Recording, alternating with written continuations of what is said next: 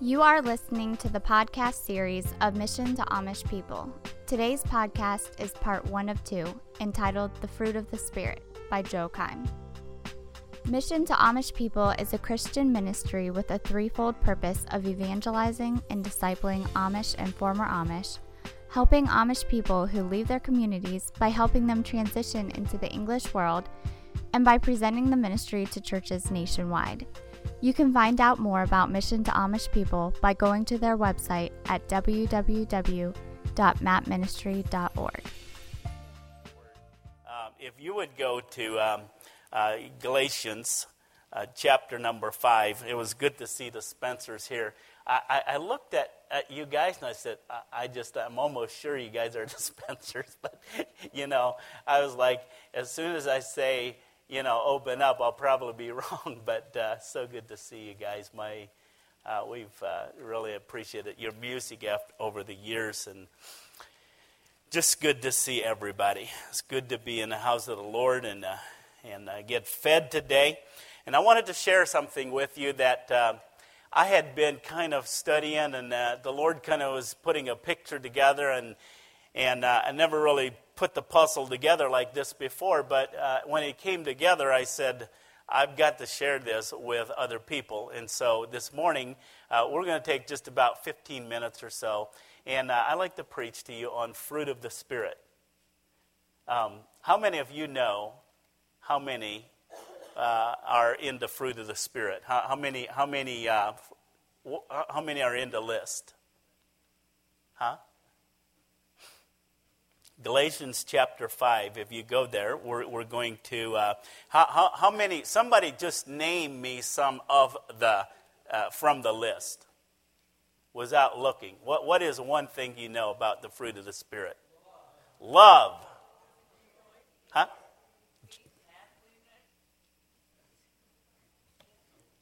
Good. Uh, you, you, thank you. Now let's go ahead and look at, uh, at them. And uh, and then I'll make a few comments. Galatians 5, verse 22. But the fruit of the Spirit, you understand. Thank you. That's all stand.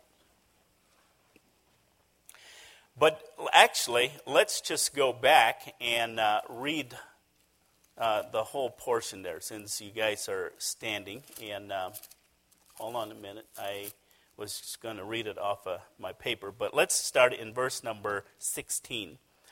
This I say then walk in the Spirit, and you shall not fulfill the lust of the flesh.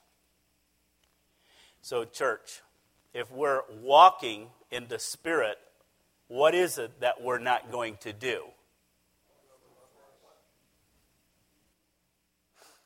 We're going to talk about this a little bit more, but sometimes we focus so much on not fulfilling the lust uh, of the flesh rather than focusing on what we should be doing, and that is just simply walking in the Spirit. And then we don't have to worry about that. Okay, so let's keep reading. Verse number 17 For the flesh lusteth against the Spirit, and the Spirit against the flesh. And these are contrary one to the other, so that you cannot do the things that you would. But if you be led of the Spirit, you're not under the law. Now, the works of the flesh are manifest. And it gives a whole list here. These are, uh, um, this is what we were talking about in Sunday school. Be not conformed to the world. You want to know what the world is like? Right here. Now, the works of the flesh are manifest, which are these adultery,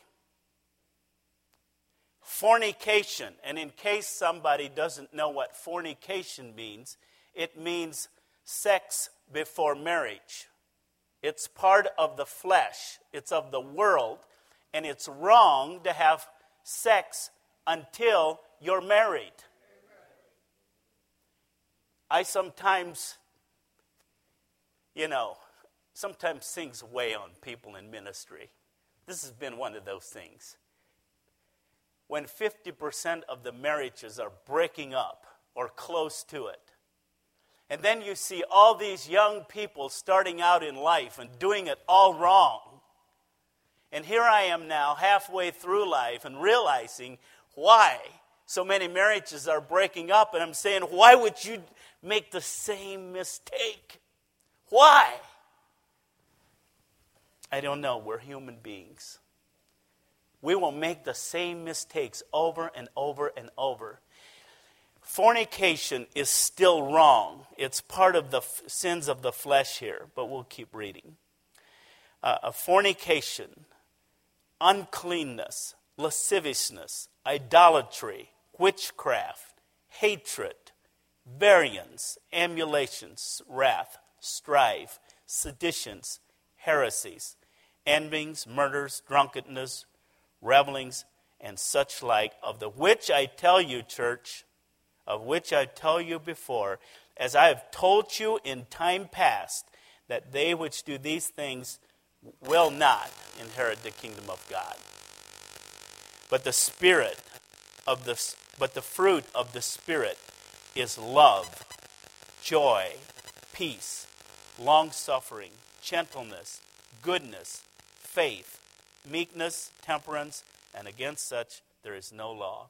Father, we come to you, and I thank you, Lord, that I have been given this opportunity to stand between heaven and your people. I consider it a great responsibility, and I want to do it right. I want to be used of you. Lord, speak through this vessel. Fill the hearts and the souls of your people with courage and strength. And for those of us that are here today that have gotten off the path, Lord, may today be the day when we come back, when we get on the path. We don't give up, we stay faithful all the way to the end. Lord, one more request. I desire, Lord, if there's one person here that is not born again, may today be the day that they will have their eyes opened to the truth and receive it. In Jesus' name I pray. Amen. All right. Love, joy, peace, long suffering, gentleness, goodness, faith, meekness, temperance, or self control. Against such there is no law. Now, for the next couple minutes, I want to talk about those things. Wouldn't it be great? Is that my mic? That's uh, maybe I'm doing something. Wouldn't it be great if uh, a person could walk around and have that happen, those fruits coming from within them on a daily basis, even on an hourly basis. Do you know people that have those things coming from within them are the kind of people that we love to hang around with? They're kind of magnetic. Don't you love? I mean, that's why we love coming here, because we know when we walk through those doors, there's people inside waiting to love on us. That draws me. That makes me want to come back again and again and again because I love to be loved on, and so do you. I love to be around people that have peace. Regardless of the turmoil that is going on in the world today, you will meet them as peaceful as can be all the time. Those are the Spirit, uh, that, that, that's the fruit of the Spirit. Wouldn't it be great to have these lit, this list coming from within us all the time, even when it's hard to live that way? Number two, there's something that I learned from this that I thought was interesting. If you have one fruit, you have them all. It's a package deal. Notice, look at verse number 22. But the fruit, not the fruits. It's singular.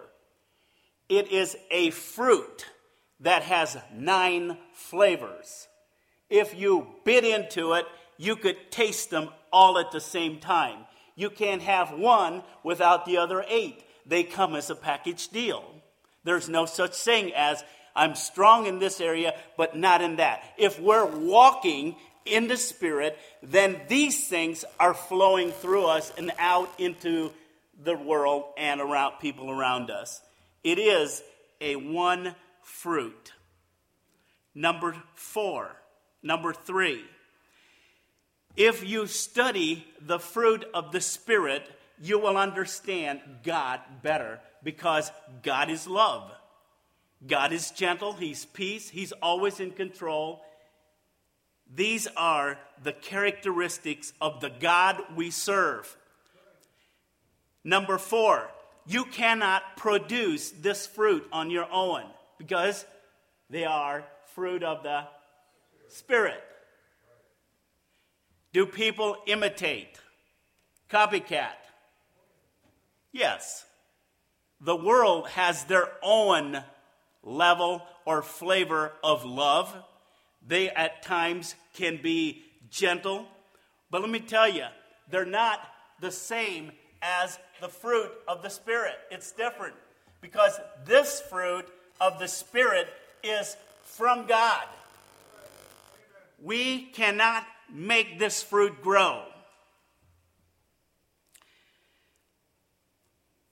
They are a gift from God to his people. Just like wisdom, I love the book of James. It talks about that if we ask, he will give us wisdom. The disciples understood it when they came to Jesus and said, Increase our faith. All of a sudden, I began to realize that if I have faith, it's only because God gave it to me. And if I want more faith, I have to do what the, the, the apostles did, and that is go and ask God, Can you give me more? You know, I couldn't lift my finger had God not given me the strength to lift and move my finger you realize how helpless and hopeless we really are. And then sometimes we would dare to think that we're somebody, that we actually got some power and can do something. I look at Washington. Let me tell you, one day they will realize how little power they have. They have no power but that which God gives to them. We have no power but that which God gives to us. If I can come up here and preach, it's only because God has given it to me, has gifted me, He's given me the words. I'm just an empty vessel that has opened their, my mouth and he is speaking. And the same thing happens when Pastor John gets up here and preaches. We cannot produce this fruit, it is a gift from God. Turn with me to John chapter 15. John chapter 15. For years, if somebody would, you know, sometimes when we go into churches, you have these little guys come running with their Bibles and they want you to sign your name in the flap, inside the flap, and I saw where other missionaries and preachers wrote their names, and, and each one would have a reference. You know, I figured, well, that must be their special little reference, you know, Bible verse. And so I thought, well, I'm a missionary now. I better come up with mine, right? And, and I thought, well, what would be mine? And then, then I began to think, well, this is one verse that has always been very powerful and special to me, right here in John chapter 15. And um, so we're going to read that. Verse number four. John 15, verse number 4. Jesus is speaking. Actually, let's read in verse 1. I am the true vine, and my Father is the husbandman. Every branch in me that bears not fruit, he taketh away, and every branch that bears fruit, he purchases it, that it may bring forth how much? What? More fruit. Now, we're talking about fruit, church. Let's not forget that. Verse number four. Uh, oh no, verse 3. Now you are clean through the word which I have spoken unto you. And then Jesus says these words in verse 4 and 5. He says, Abide in me, and I in you. as the branch cannot bear fruit of itself, except it abide in the vine. No more can you, except you abide in me. Thank you for listening to this podcast series. Check out Mission to Amish People online at www.mapministry.org or keep up to date with us on Facebook and Google. Thank you again and have a blessed day.